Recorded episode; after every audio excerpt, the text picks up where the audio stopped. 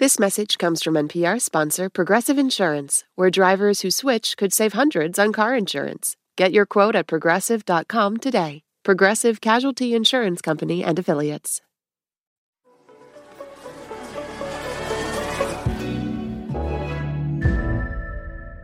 Nothing about former President Donald Trump's language or actions has ever been particularly subtle, but in recent weeks, his rhetoric has taken a darker turn. We pledge to you that we will root out the communists, Marxists, fascists, and the radical left thugs that live like vermin within the confines of our country. That's the former president in a Veterans Day speech talking about his political enemies. He went on to say The threat from outside forces is far less sinister, dangerous, and grave than the threat from within. Our threat is from within. That speech drew immediate comparisons by scholars and the Biden campaign to rhetoric used by fascist dictators like Adolf Hitler and Benito Mussolini.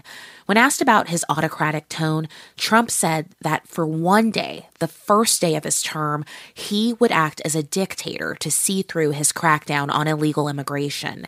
He has claimed he would do the following send potentially hundreds of thousands of U.S. troops to close the southern border, build a new network of large immigrant detention camps, and finally, we will begin, and we have no choice the largest deportation operation in American history. We have Trump later dismissed his dictator comment as a joke, but this past weekend, he ratcheted up his anti immigrant language at a campaign event in New Hampshire. They're poisoning the blood of our country. That's what they've done. They poison mental institutions and prisons all over the world, not just in South America, not just the three or four countries that we think about, but all over the world. They're coming into our country. Blood poisoning spurred more comparisons to Hitler and white supremacists. At the same rally, he offered what has now become routine praise to strongmen like North Korea's Kim Jong un and Hungary's Viktor Orban. And Trump used the words of yet another authoritarian leader on stage Vladimir Putin. Has anybody ever heard of Vladimir Putin? Of Russia says that Biden's, and this is a quote, politically motivated persecution of his political rival is very good for Russia because it shows the rottenness of the American political system, which cannot pretend to teach others about democracy. So, you know, we talk about democracy. Consider this former President Trump has always embraced dehumanizing rhetoric, but now, as he makes another run for the White House, his statements have gotten more extreme and it's getting him results. From NPR, I'm Juana Summers. It's Tuesday, December 19th. This message comes from NPR sponsor, the Capital One Venture X Card. Earn unlimited 2x miles on everything you buy. Plus, get access to a $300 annual credit for bookings through Capital One Travel. What's in your wallet? Terms apply. Details at CapitalOne.com. This message comes from NPR sponsor, BetterHelp. If you had an extra hour in the day, how would you use it? BetterHelp Online Therapy can help you figure out what's most important to you so you can prioritize it. Learn to make time for what makes you happy. Just fill out a brief questionnaire to get matched with a licensed therapist and switch therapists anytime for no additional charge. Visit betterhelp.com slash NPR today to get 10% off your first month.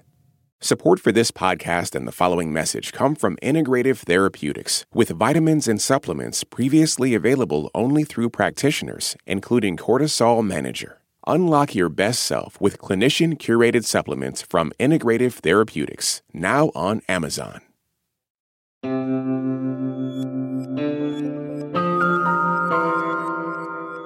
It's Consider This from NPR. As Donald Trump tries to capture the presidency again, he is making jaw dropping statements about how he would govern and who he would target. It's a doubling down on a strategy he used during the 2016 and 2020 campaigns. Trump's extreme and increasingly autocratic statements and social media posts fuel his base. NPR White House correspondent Franco Ordonez and NPR domestic extremism correspondent Odette Yousef have both been following the twists and turns of the campaign, and they join me now to unpack what Trump has been saying and why. Hello to both of you. Hello. Hey, Juana. Franco, I want to start with you. Trump has always used dark language on the campaign trail, but is it actually getting more extreme? I mean, you're right, Juana. I mean, dehumanizing language has been a big part of his politics. But he has ramped up the autocratic language in ways that we're just not really used to hearing on the campaign trail. I mean, this weekend, Trump told supporters in New Hampshire that immigrants were, quote, poisoning the blood of our country, which the Biden campaign and some scholars likened to the words of Adolf Hitler. And Trump, he's cast this election as, quote, our final battle. I am your warrior. I am your justice. And for those who have been wronged and betrayed, I am your retribution. I am your retribution. Another big difference is that his targets have shifted. In 2016, he saved his most vitriolic attacks against outsiders, migrants, Muslims, remember the Muslim ban. But in this campaign, his attacks in many ways have been sharper against political opponents right here in the United States. He's called political opponents vermin who needed to be rooted out. Now, of course, Trump has pushed back on these characterizations and claims Biden is the greater threat to democracy, but it's Trump's language, particularly against people within the United States, that's leading some of these political scholars to draw these alarming comparisons to past autocratic leaders and dictators. Right. And Odette, you have been looking specifically at Trump's rhetoric on social media. Tell us what you've been seeing there. Yeah, Juana, I've really focused on what Trump's activity's been on Truth Social, um, because you'll recall after January 6th, he was booted off of Twitter and Facebook until relatively recently. And on Truth Social, there have been a couple of trends. Um, first, his volume of posts has really been climbing over time, especially starting in the early summer. His number of posts daily has grown. Uh, and this is likely attributed to two things. Um, first, campaign season is really getting into gear but also to the fact that the number of indictments were piling up. And so a major theme of his posts have related to those cases. But the second trend that we're seeing is that we're seeing him invoking much darker language in his posts, um, particularly about what he says the future would look like without a second Trump term. Um, I spoke to Kirsten Theye about this. She's a professor at Concordia College in Moorhead, Minnesota, and she's studied Trump's rhetoric both online and offline since he ran for president in 2015. One of the things I've been noticing lately on Truth Social is the framing of next year's election as sort of a last chance for America. So he's sharing content, and his supporters are sharing content with the message of this is our final battle to save America. And the implication that this is what the very last election for our country. And Franco, you have been speaking to people who study political rhetoric. How is it that in this day and age, sounding like a strongman can be a successful political tactic? Right. I mean, Donald Trump knows how to use words for effect, and he knows how to use words as a weapon. I mean, he says these outrageous things to stoke his base. And, you know, I've been at rallies, and, and people are laughing at these comments. And it also keeps the spotlight on Trump. But those who study political rhetoric say Trump has crossed the line from flirting with these autocratic themes into real strongman messaging. I talked to Jennifer Mercieca. She's a professor at Texas A&M University.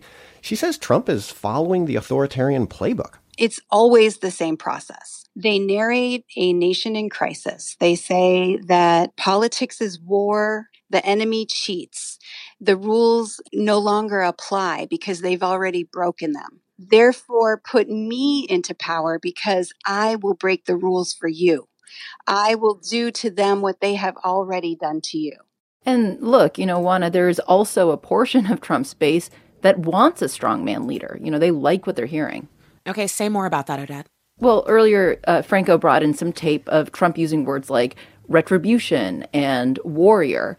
And these are words that resonate in a very particular way with a growing far right religious movement that's increasingly influencing politics at the state and federal levels and which seeks to impose, quote, biblical governance in the United States. You know, that's not a popular idea in this country, but Trump legitimized those voices during his first presidency, and through him, they see a path toward their goal.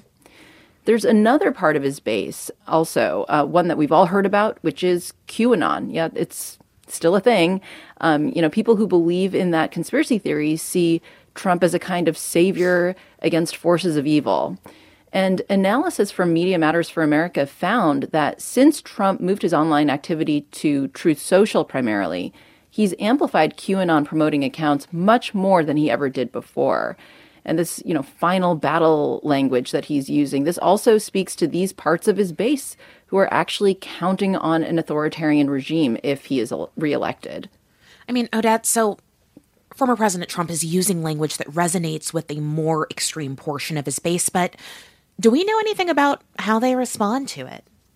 Well, there was this interesting court filing in one of the Trump cases recently where a court security officer claimed that Trump's social media posts correlated directly to threats against people in those cases. Um, so, specifically, he documented what happened when Trump's posts targeted the law clerk for a New York judge. He said that the number of threatening voicemails she received uh, when transcribed amounted to more than 275 single spaced pages, and half of that was anti Semitic. But on the flip side, Juana, when the judge in that case imposed a gag order on Trump, those threats decreased. Okay, Franco, I'll let you have the last word here. Stepping back a bit, has Trump's rhetoric had a larger impact on politics in Washington? You know, Juana, it was just a few weeks ago that there were members of Congress and their spouses who were getting threats over votes for the next Republican House Speaker. I mean, the reality is we're living at a moment where studies show more Americans, and it's particularly among Republicans, who feel that resorting to violence may be necessary to save the country. NPR's Franco Ordonez and Odette Yousef, thanks to both of you. Thank you. Thank you. It's Consider This from NPR. I'm Juana Summers. At this year's Oscars, Oppenheimer took home the award for Best Picture. Emma Stone and Robert Downey Jr. also picked up wins, and Ryan Gosling brought the Kenergy. For a recap of all the highlights, listen to the Pop Culture Happy Hour podcast from NPR. This message comes from NPR sponsor Xfinity. Everything is changing so fast, but now with the Xfinity 10G network, you can power a house full of devices at once with ultra low lag. The future starts now. Restrictions apply. Actual speeds vary and not guaranteed.